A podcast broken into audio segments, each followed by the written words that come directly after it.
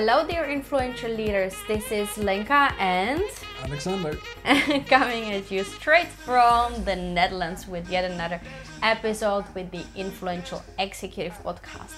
And today, well, we talk about so many things, and I'm sure that minimum one of them is the question that you keep asking yourself over and over namely, how can I get in a state of flow? Or does it really, like, is it really possible to get a work life balance? Or can I have kids and a career? And what should I pass into my children when I want to make them into the really, like, best versions or when I want to help them to become the best versions of themselves?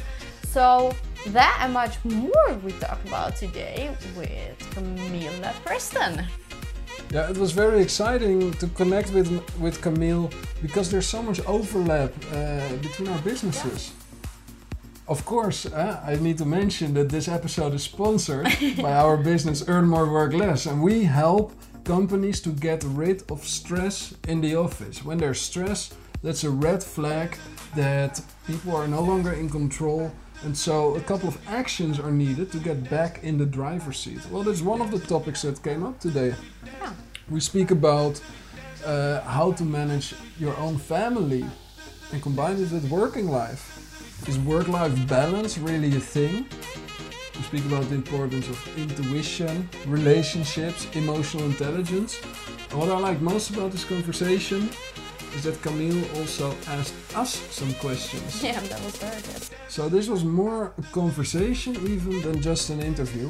But enough talking. Enjoy our conversation with Camille Preston. Camille, welcome to the Influential Executive Podcast. Thank you. I'm thrilled to be here with you both today. You are the founder of AIM Leadership is that for AIM or do the letters stand for something else? Sure. So I like that it has a dual purpose because every leader is aiming for more typically. But I also have uh, embedded in there this idea of awaken inner mastery with this idea that everyone, I think, especially great leaders, there's always a little bit more that they could like pop out from deep within themselves and bring a greater level of mastery to the table. So it's kind of a playful book, I suppose. I'm very excited to hear more about it. Many people in our audience are leaders themselves, team leaders inside lar- larger organizations.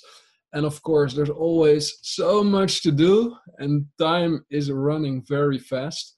So we're constantly looking for those those nuggets, those tips, and also the fundamentals on how to get more done with less time.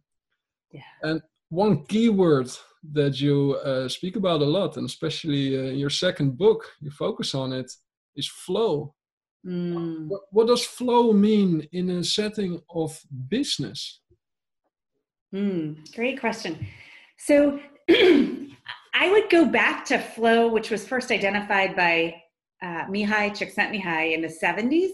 So flow is actually a psychological concept of peak performance. Uh, and I think what's so exciting now with the advances in neuroscience is how we are at a place where we can better understand what causes flow, how do we recreate flow, how do we rethink work for flow.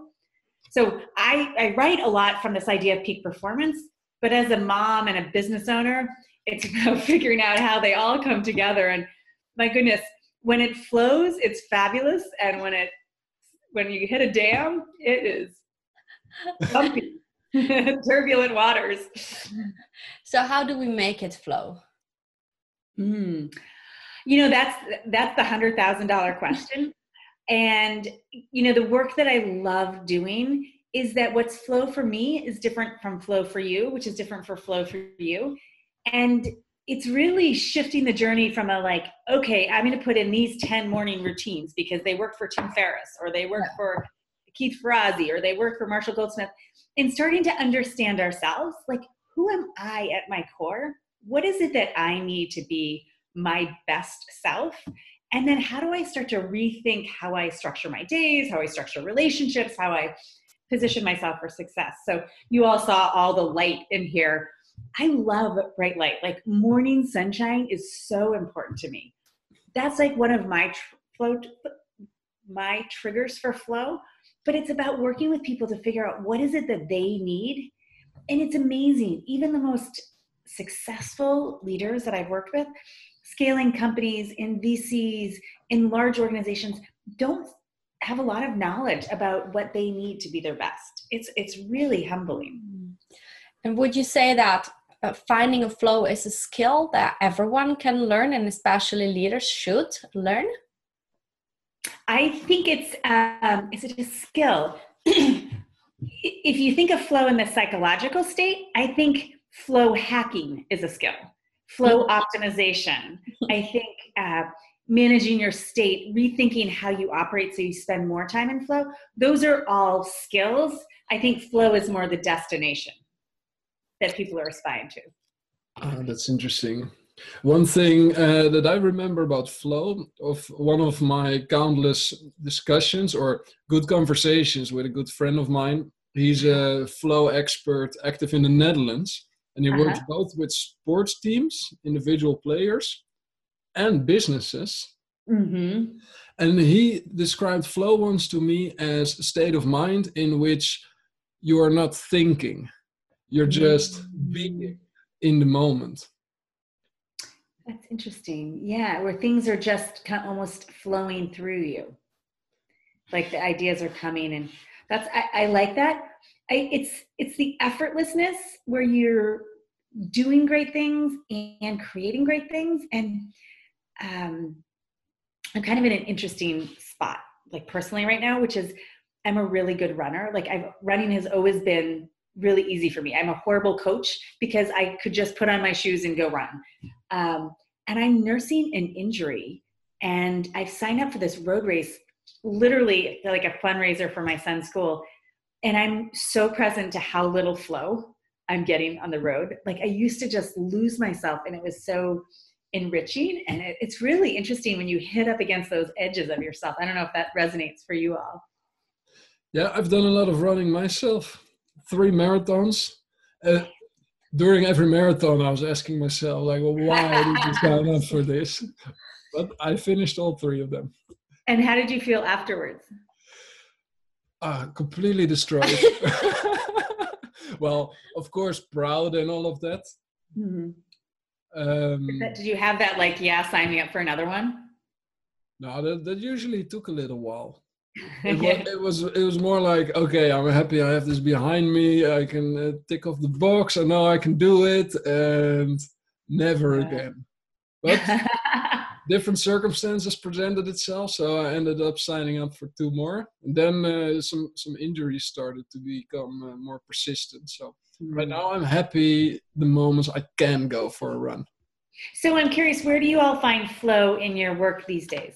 Where are you seeing that show up well, for me, I could really relate to sun. Uh, yesterday, I had such a great moment because last week I promised myself I'm gonna really follow my feeling. So a lot my feeling, let's say, pushes me into a direction, and then sometimes my mind overrules it and says I'm not gonna go the direction, and it's very often where I could find flow. So yesterday I was really doing it, and I ended up having a very productive day just because of beautiful sun, and I always like having my cup of coffee or cup of tea next to me and have a quiet room. I always like having lots of light inside of uh, of my house or inside of my office. So that's basically for me the most important, and as well reflecting in the morning, like really setting up my mind into what do I feel like, what am I inspired to do. Um, that's really something that that always sets me in a in a nice state of flow. So I heard you say morning is your biological prime time, yes. and that you optimize your flow or your opportunity to get a flow by preparation, like stillness, preparation, reflection. Mm-hmm. And when you have that intentionality you bring to your morning, all of a sudden, and things can unfold. When yes. you're aesthetically motivated in a beautiful space after stillness, it like yeah that's awesome that's and then you can't control flow but you can control your environment fantastically so that's that's intriguing yeah yeah, it's a nice way of looking at it. We uh, lately we've been listening a lot to Abraham Hicks. And, oh yeah, you know. and it was actually a woman's voice. So um, um, I tend to say she speaks a lot about momentum You know, this idea that at night all momentum subsides, you're asleep. So it's as if your world just doesn't move, doesn't change, doesn't exist for a while. And as you get up, you have a completely clean slate ahead of you, and you can set up your day to mm-hmm. have a positive momentum. And especially when you design it with some uh, smart steps in the morning that work for you personally, you can just get a momentum going that just keeps on going your entire day. And that's what we've been playing with, and it's been very good. Yeah.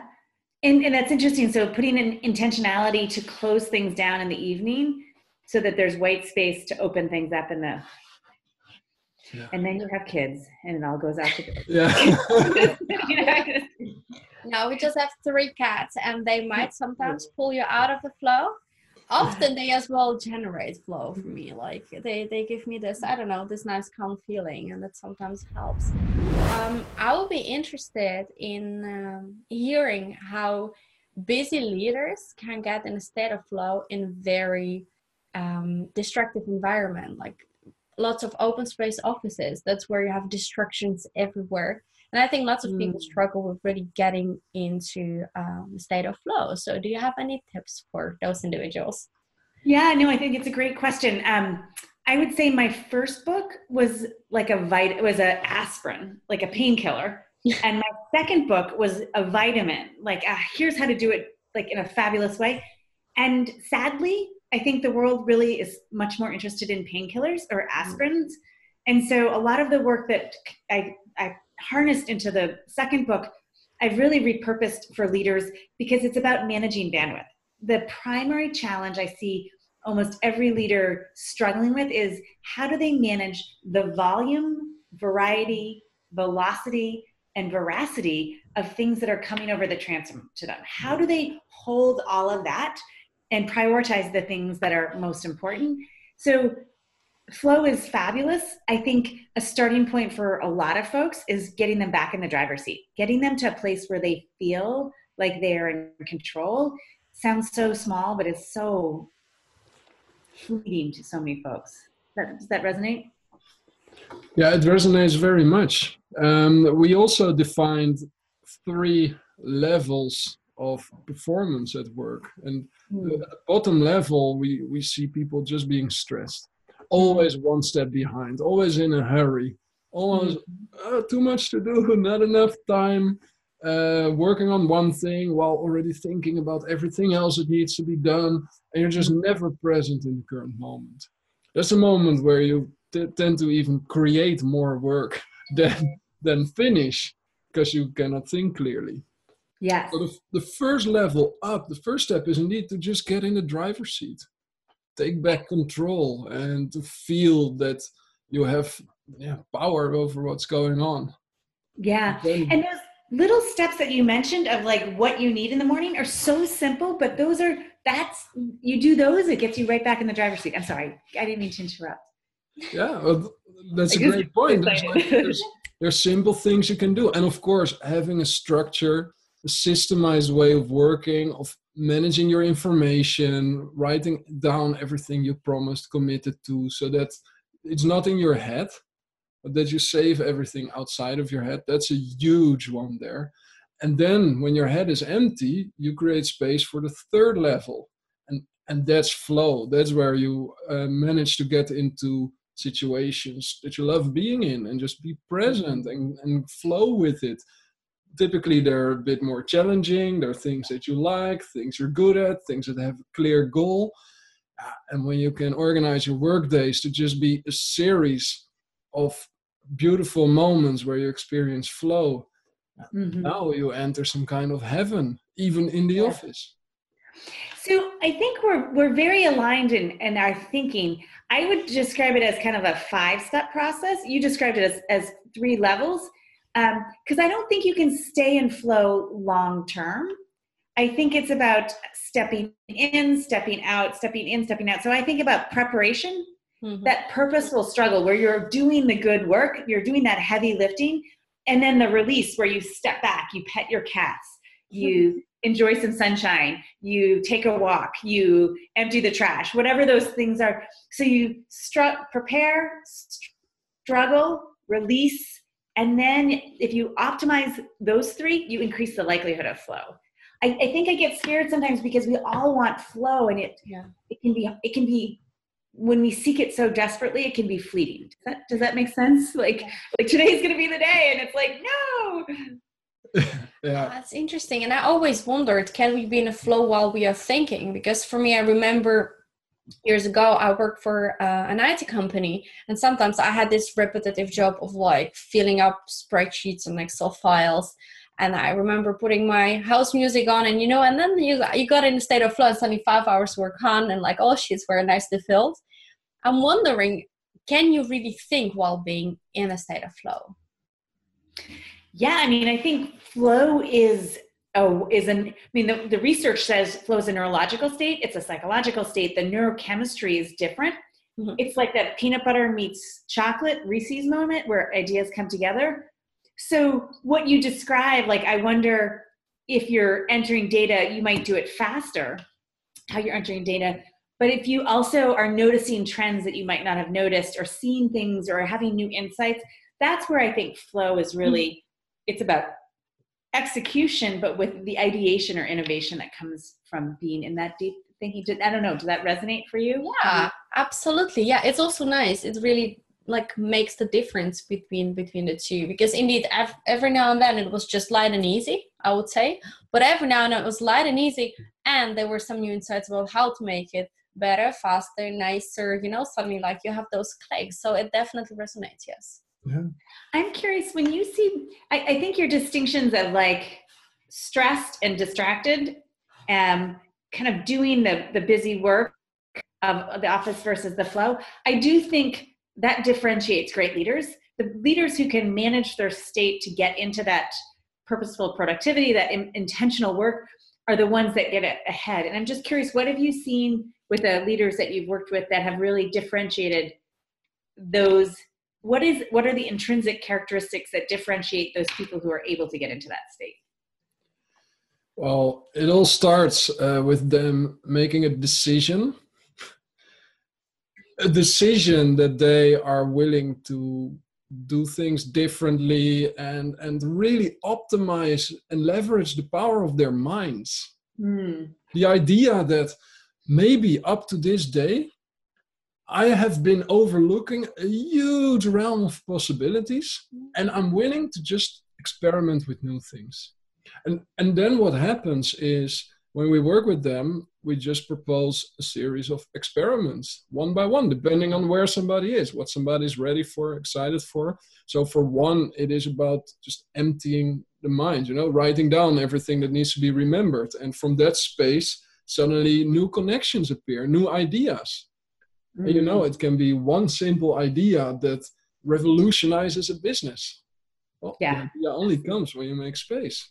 But for another one, it can be about being present in the current moment. Having those conversations, looking the other person in the eye, and instead of thinking about the email he will send after the conversation, mm. seeing what's really going on inside of the other person so yeah. it manifests in many different ways depending on where the person is. Yeah, I think eh, you know you speak to the the relationships get so deteriorated because we're so busy and moving so fast and moving in so many different directions. Um, I, I I agree 100% about the writing things down and there's a lot of neuroscience that actually supports why you want to get it out of you and write it down but then I think the second part is, um, or I should say, and the second part is there's so many things on our list that do not bring joy, add value, or move the dial. And so it's it's getting them out of you so you can see them.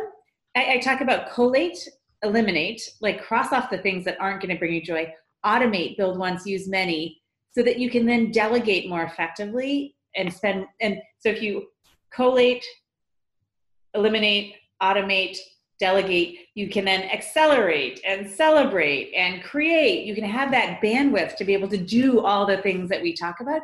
so many people have so much it's like uh, their brains are like computers and too many programs open so their brains are not functioning at peak performance because they're just they're just the ram is all used up in remembering That's stupid a, stuff yeah. it reminds me of conversation that we had with david allen as well huh? he said uh, your brain is really a shitty office it's just not going to work that way how we hope and I remember conversation with him. He said very often the person who are interested in getting things done are the people who don't need them.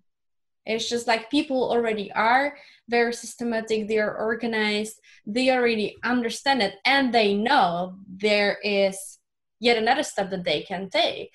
So I'm wondering, is it in your experience as well like this? Because I, I remarked that this is something that most of our clients have. They already know they have a certain level of uh, structure and they are very self self-reflective they are curious they are disciplined and they know that with this they can build way much more yeah i think i agree that most clients and most leaders are sage and have wisdom um, i think the overwhelm is exhausting and people really doubt themselves they really like they i'm always amazed at the number of senior executives that don't trust their own inner wisdom.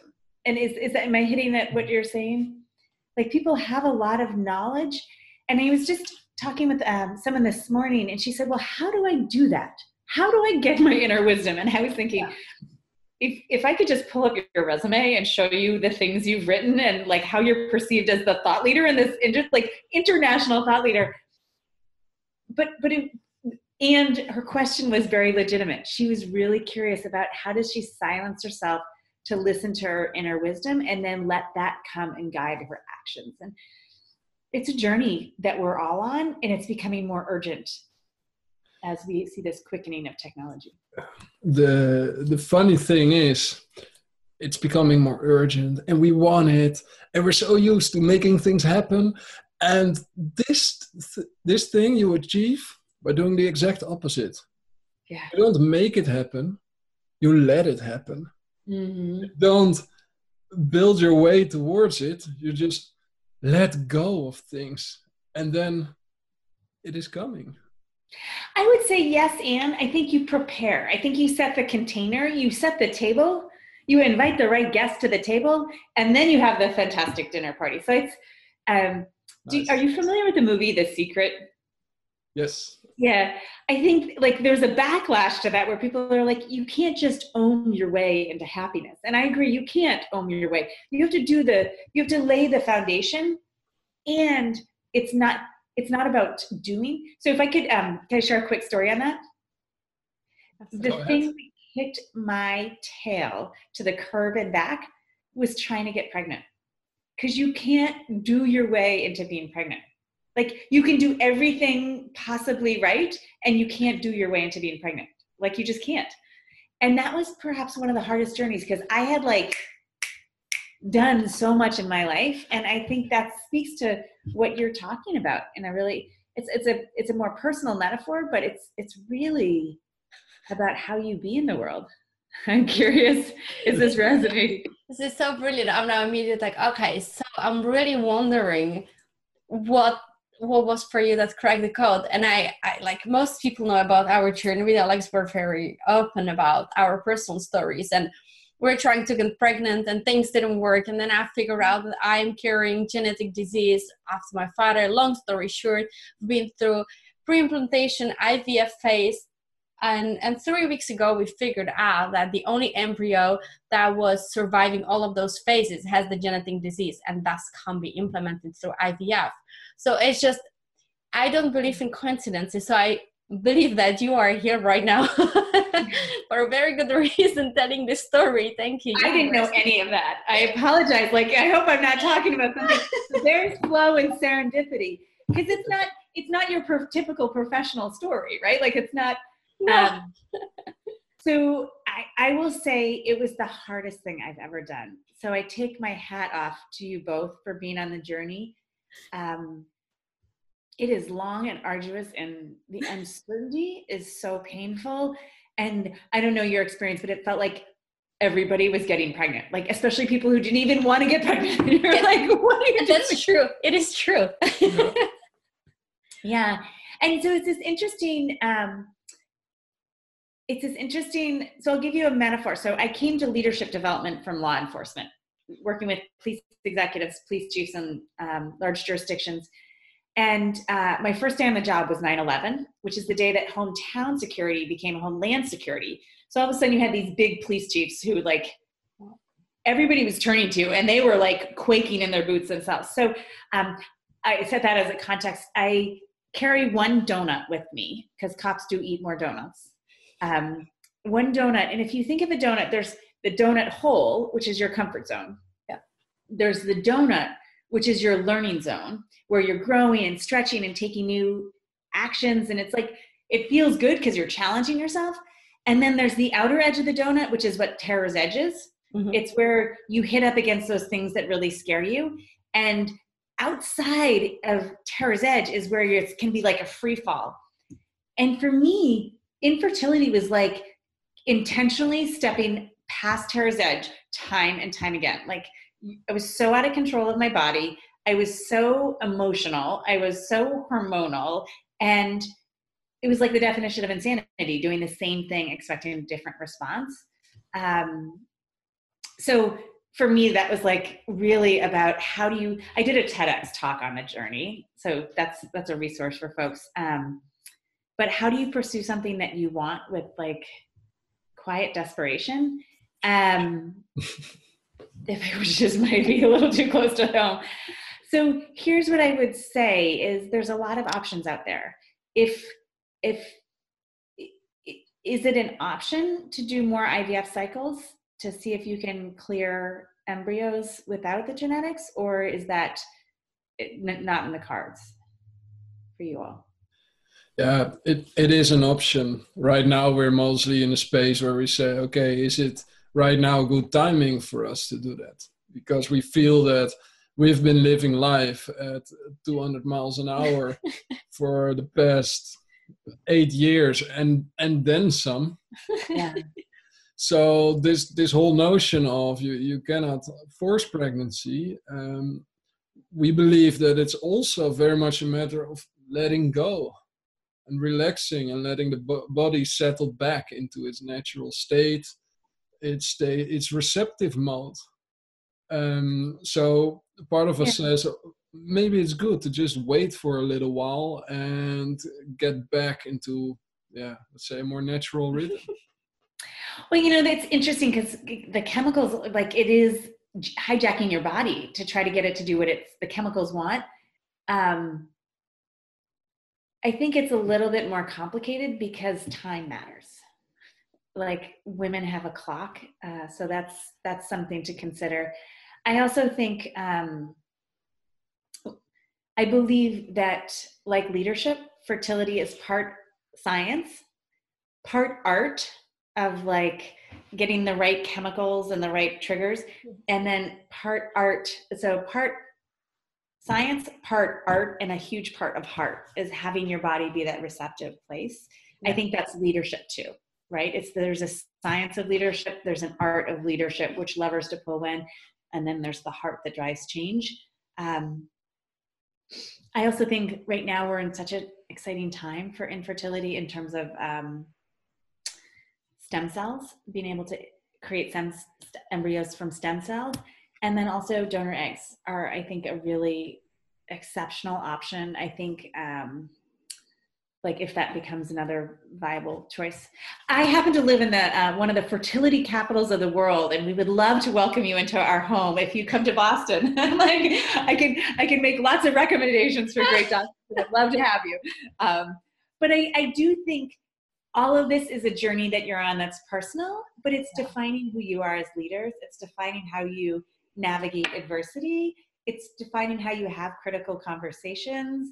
It's defining how you claim life so how you create life yours and potentially others. So i will i will hold you both in my heart and continue to yeah if i if you want to talk offline we can continue. Thank you. Yeah. Um does, does that resonate the hard art and science of leadership? Absolutely absolutely and i love it and i mean this journey you can I always say you can look at the same thing from two perspectives. Is it is it good or bad or is it a learning experience? And i think we always looked at it as a learning experience and that's what kind of kept us always on a positive side of things. Like okay it didn't work out but there are other options and there are other things and probably our way is going somewhere else right now. So um, yeah it's it's it has definitely helped me to grow up as well as a person yet again and show me that there are so many beautiful things out there if you want to see them so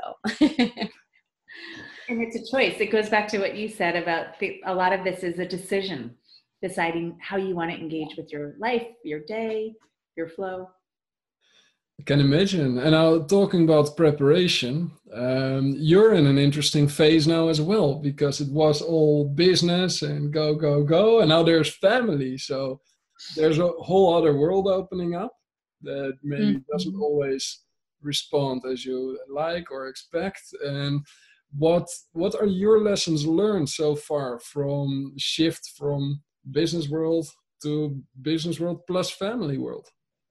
Yeah, I think it's it's an interesting. Um, it's a good question.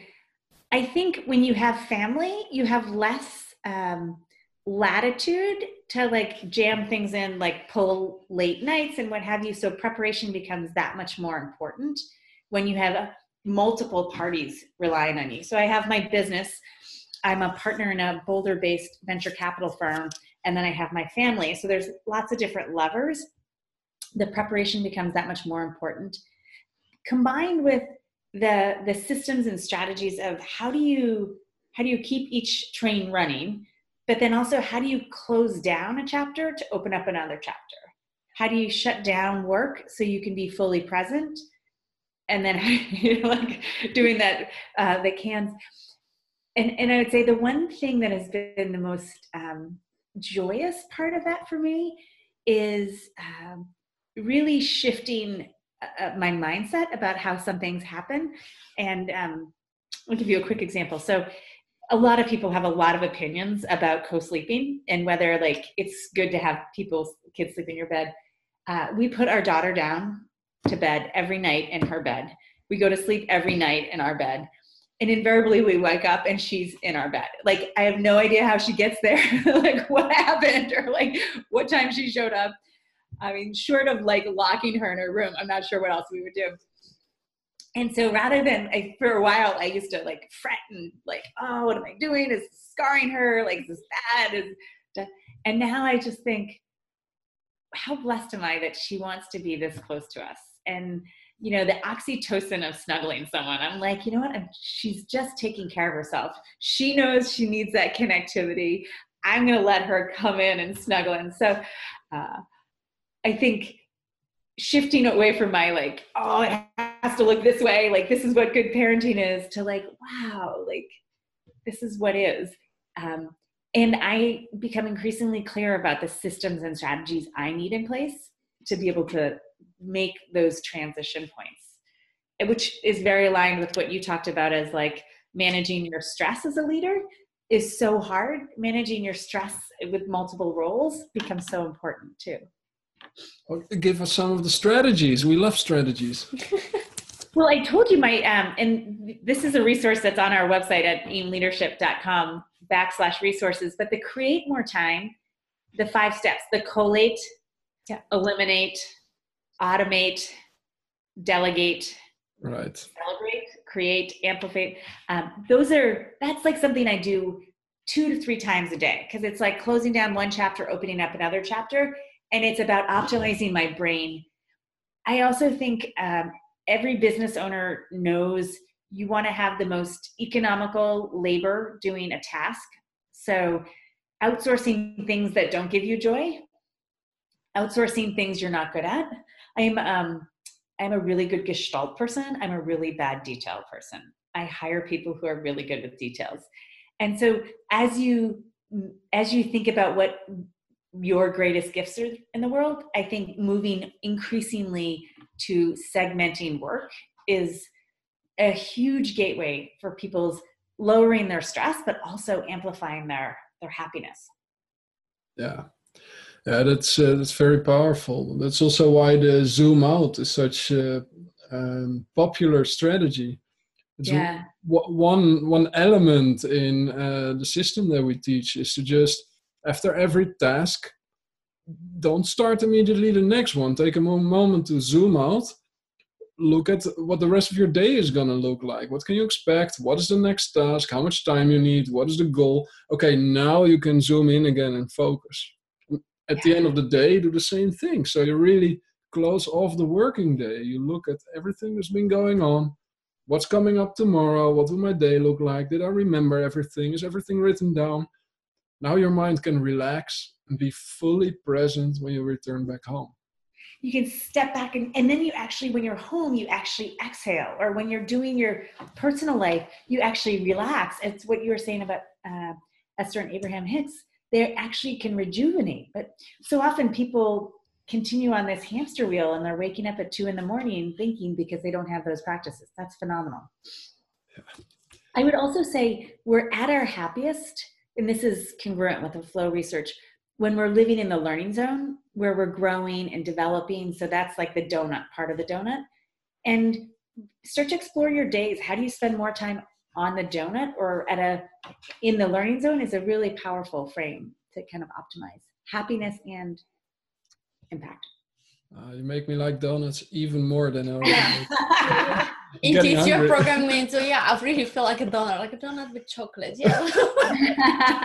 sprinkles on top. Yeah, and it sprinkles, yeah, right? Yeah, yeah, cool. It also made me not realize That's so funny.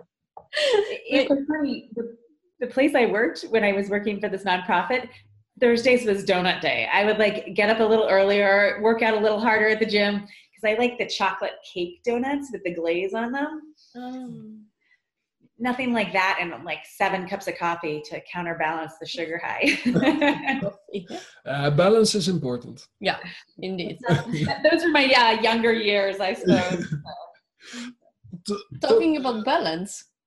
Yes. Yeah, you, yeah. What do you oh, want to ask? Yeah, I had, a, okay. I had a question go still ahead. about children. I'm like, if oh, yeah. if I don't ask it now, then the go flow ahead, is gonna go. go it's just um, what one thing I realized about life is you know there's the subconscious and the conscious mind so two minds and the subconscious mind is running most of our days studies show around 90% and it's just uh, choosing behaviors based on what happens around us and the decision making rules are beliefs so thoughts that we think a lot basic rules that we've learned about how life works mm-hmm. for me everything changed once i realized that there are two types of beliefs there's empowering beliefs and limiting beliefs.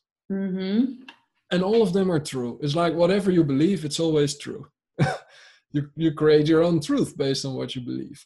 So, my question is Have you already thought about which beliefs you want to pass on to your daughter to set her up for a light and easy life? Yeah, yeah. So, we're actually incredibly blessed thanks to um, I, I joke there's nothing natural about them. There's they're totally like technology driven kids. I have a son and a daughter. So um, our son will be uh, six in a couple months in like in June, and our daughter will be four in May. Um, so it's both of them. And what's so interesting is they're both they're wired so differently. Just like they just came out of the womb differently. Um, I mean, my daughter would run into a like she she dives into anything and my son is a little bit more like talk me through this like what is this going to look like you know why can't they come play at my house i've never been to their house like i'm not sure i want to do that um, and it's interesting one of the things that i have um, practices that i've brought to bear from my training is um, every night that I'm around, I, I try to snuggle them at night, you know, give them some like oxytocin to go off to sleep on. And I often whisper kind of sweet nothings to them, like, I'm so proud of how courageous you are, or creative, or curious, and what a good learner. And I, I really speak to my son about all the skills that I hope he steps forward into. He might not have manifested them yet. But it's amazing because he will lie awake like last night we had friends in town and we um, were at a dinner and he was lying awake i came home and he said snuggle me mama. And what he really wanted was those sweet nothings because as soon as i started talking about what i see in him uh. so i do think i think as leadership experts we're about setting the bar for people believe, helping them believe, helping them see what they're capable of becoming, helping them believe into that, and helping them craft a path so that they can become all that they're possible that's possible awakening their inner sense of mastery and i'm working pretty hard to try to do that with these kids because my goodness they are so fun and let me tell you they teach me more than i'm teaching them without a doubt it's a constant journey That is awesome. Does that answer your question? oh yes, it does. It's beautiful. Yeah, it's a. It's. I was really... wondering because you you talked about balance.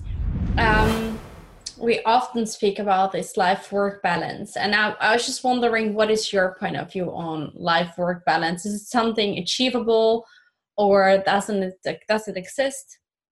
What do you think? yeah, it?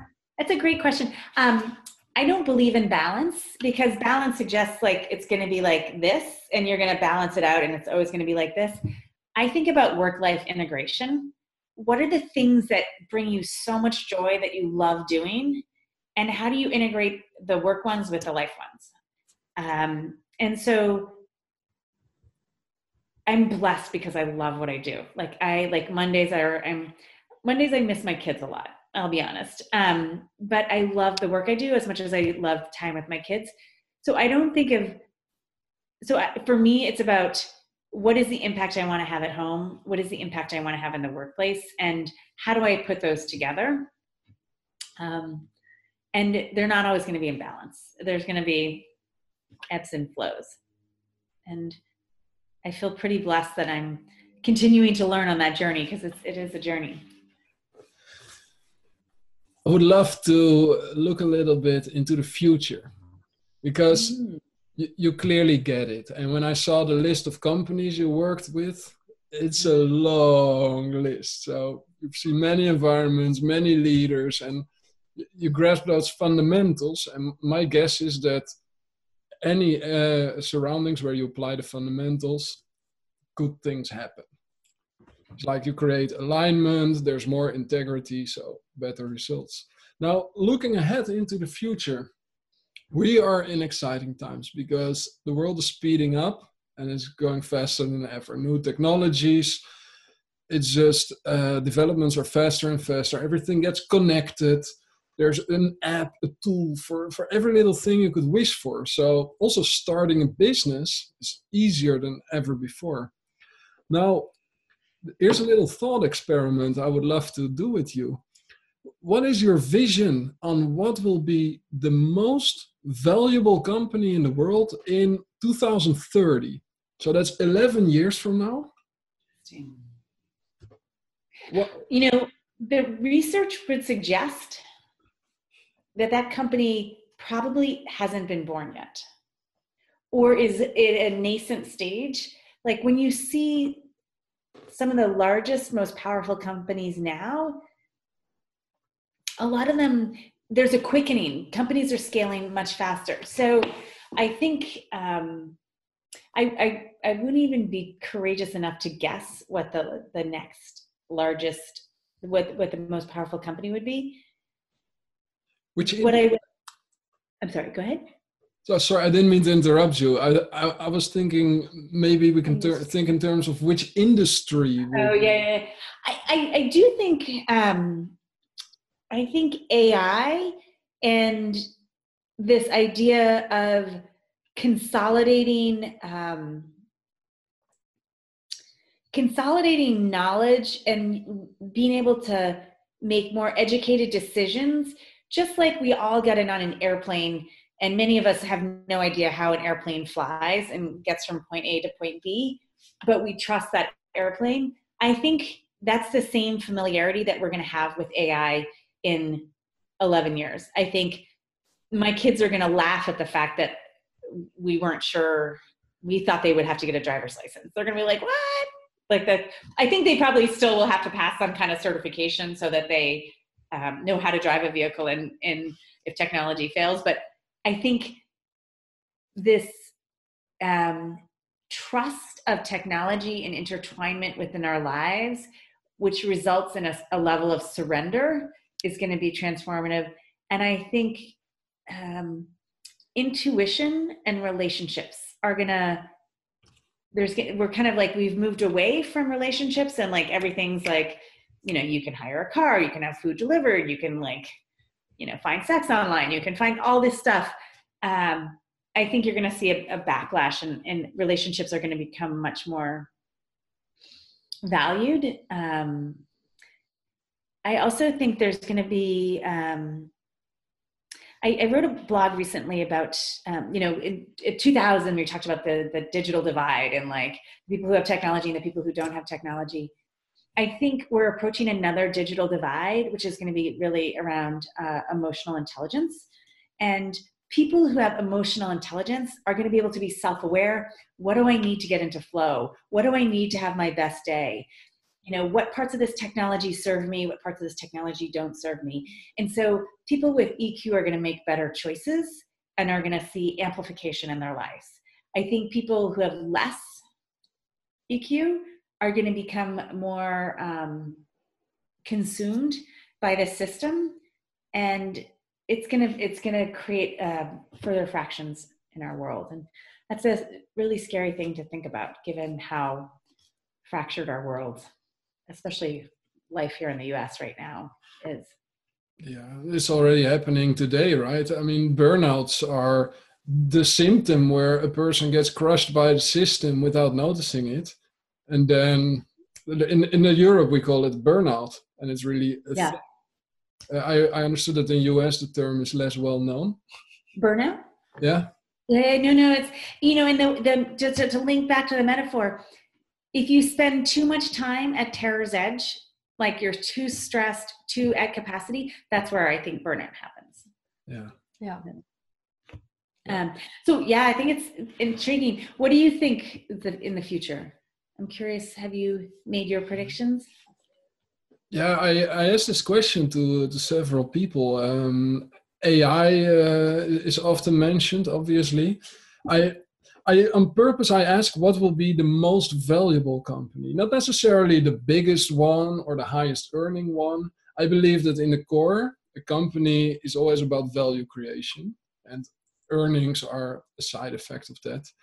When I think of where can true value be created, I always think in terms of education. Hmm. So the most advanced technology on the planet is still right here inside our mm. skulls. Mm-hmm. So the ability to upgrade our ability to think, make better decisions, adapt better behaviors, that is where most value can be gained. Now, I don't know if the world is ready to adapted on a large scale already in 11 years. I do believe that the technology will be there to scale education. So when you get to a point where there is the world's leading professor in this and this niche, through virtual reality, that professor can do a class for a million people all over the world. There can be complete transparency, karma systems showing rankings and appreciating positive, helpful behaviors. Um, so, through full transparency and scalability, I believe that education, the theory, theoretical part, can be uh, endlessly. And mm-hmm. the practical part, it, yeah, it can be combined in there through coaching. I think everybody will have one or more coaches. Everybody will have coaches and be a coach to others helping to reflect, design new experiments, have new experiences so people can learn and upgrade this beautiful technology inside our heads. Yeah, I think learning is going to be totally on its head too. Like how people learn. Like I wouldn't be surprised if you could upload learning at some point in time. Like I'd like Spanish. Uploading that. But then it becomes back to the practical application that you speak about and the experiences that people have so that they can tap into that, I think it's going to be definitely very interesting. Exciting. Definitely. Yeah. What are your thoughts on this? Yeah, listening to you, I can I can relate to to both of you a lot. Uh, AI is definitely something that most people talk about, but um, I'm a, I'm a Reiki healer, so I'm an energy healer, and I think it starts playing bigger and bigger role in the world to understand how we human beings can back understand the functionalities of nature and our own body. How can we reconnect with ourselves on such a level so we do tap into all kinds of levels of consciousness to be able to heal ourselves and have all kinds of skills and abilities that we are essentially born with. We just don't really know how to use them so i think that that could be very valuable to really regain the confidence in the powers that we were born with. And uh, yeah it's closely related to education and relationships. And i think communities um, will become bigger and bigger just because we are trying to reconnect with people. And we are searching mm-hmm. for who is close to us and yeah i do think that once we figure out how to properly connect with people um, that's kind of also big so yeah that's just like a few ideas ahead nice. I, it is awakening the inner mastery that I, I love and it's reconnecting to things that we knew innately that we might have deleted i think is really that resonates that mm. resonates I realized that one of the characteristics of flow is that time gets distorted. Absolutely. I uh, I am shocked to see that we're already at the full hour. Now I would love to spend um, somewhere around seven to nine minutes on one specific section in our interview. If you still have a bit of time available. Yeah, yeah, yeah, yeah. Go for it. One uh, one section that we particularly like is rapid fire question round. Ah. so what we have here is a list of words and a few short questions. The challenge for you is to answer with one word. Okay. Hold on, let me let me put a cushion under my feet. That'll give me more energy to like Yeah, I'm ready. Okay. yes. yes. Word number one is effectiveness. Joy. Team. Powerful. Money. Flowing. Success. Oh, happiness, impact, joy. Leader. Servant. Inspiration internal expression. Contribution. Core um, self-fulfilling um, secular. Value. Essential. Fun. The reason we live the reason we we create the reason we exist Spirituality. Personal. Vacation. Rejuvenation. What is currently the number one thing on your bucket list? Oh, personal or professional or mom or family? I thought, you, I, th- I thought uh, when you believe in work-life integration, there's just uh, one list. oh, that's that's a good. That's a touche, touche. Um, you know, it's funny. I've been um, coveting doing some uh, spiritual work with a, a, a very dear friend of mine who is a VP at Google. Has a um, a shaman live in her house in New Mexico, and I was on tap to do so uh, a couple day journey work with her, and I. I woke up this morning and I was like, wow, April is the month. So that's that's that was my insight today. I was like, I want to spend some time in um, Arizona in in New Mexico with this woman doing some some journey work. Oh, it sounds fantastic. very cool. That's that might be what I asked my husband for my birthday. Not that he funds it, but that he gives me the couple days away from the family to, to do that inquiry and kind of it's gonna be daddy time. Yeah, um, what would be the number one personal book that you would like to recommend to our listeners and viewers? So I'm not going to recommend my own book, but I think that's phenomenal. Um, you know, I'm I'm reading a bunch of different books right now. I think the one that I find so powerful and so personal and so impactful is Becoming, Michelle Obama's book. I just feel um, just her voice and her power and her personability is is just really compelling and i feel as a woman in this country as a professional woman in this com- country it gives me such hope to see a marriage that's so just aligned and um, not effortless but real and genuine and I've not done that, but I'm I'm definitely like, ooh, this is delicious. cool, cool. What do you say is the purpose of life? Ooh, I used to have a tagline for that. I used to say the purpose of my life is to be a secret agent for love, inspiring people to explore and create magnificent. Magnificent. Oh, ah, I love that. And I, I love this idea of being a secret agent because it's like, I've got this little plan of like what I want to do. And and oh. it's about awakening that inner mastery so that they fall in love with themselves, so that they like have a greater impact on the world, how they have more fulfillment. Mm-hmm. And what's funny about it is my clients are all business clients. They're all executives or leaders or professionals or organizations, which makes being a secret agent for love even more fun because that's not what companies pay for, right? so. On the cover. I love this. Yeah, yeah, and it's uh, it's the only way because you're right. They don't uh, they don't pay for it, and uh, they love it. They come back for more and more and more. So they like it. They just doesn't have an ROI that they can see. Yeah, and it works. It feels good too. Very cool. I don't have any more questions.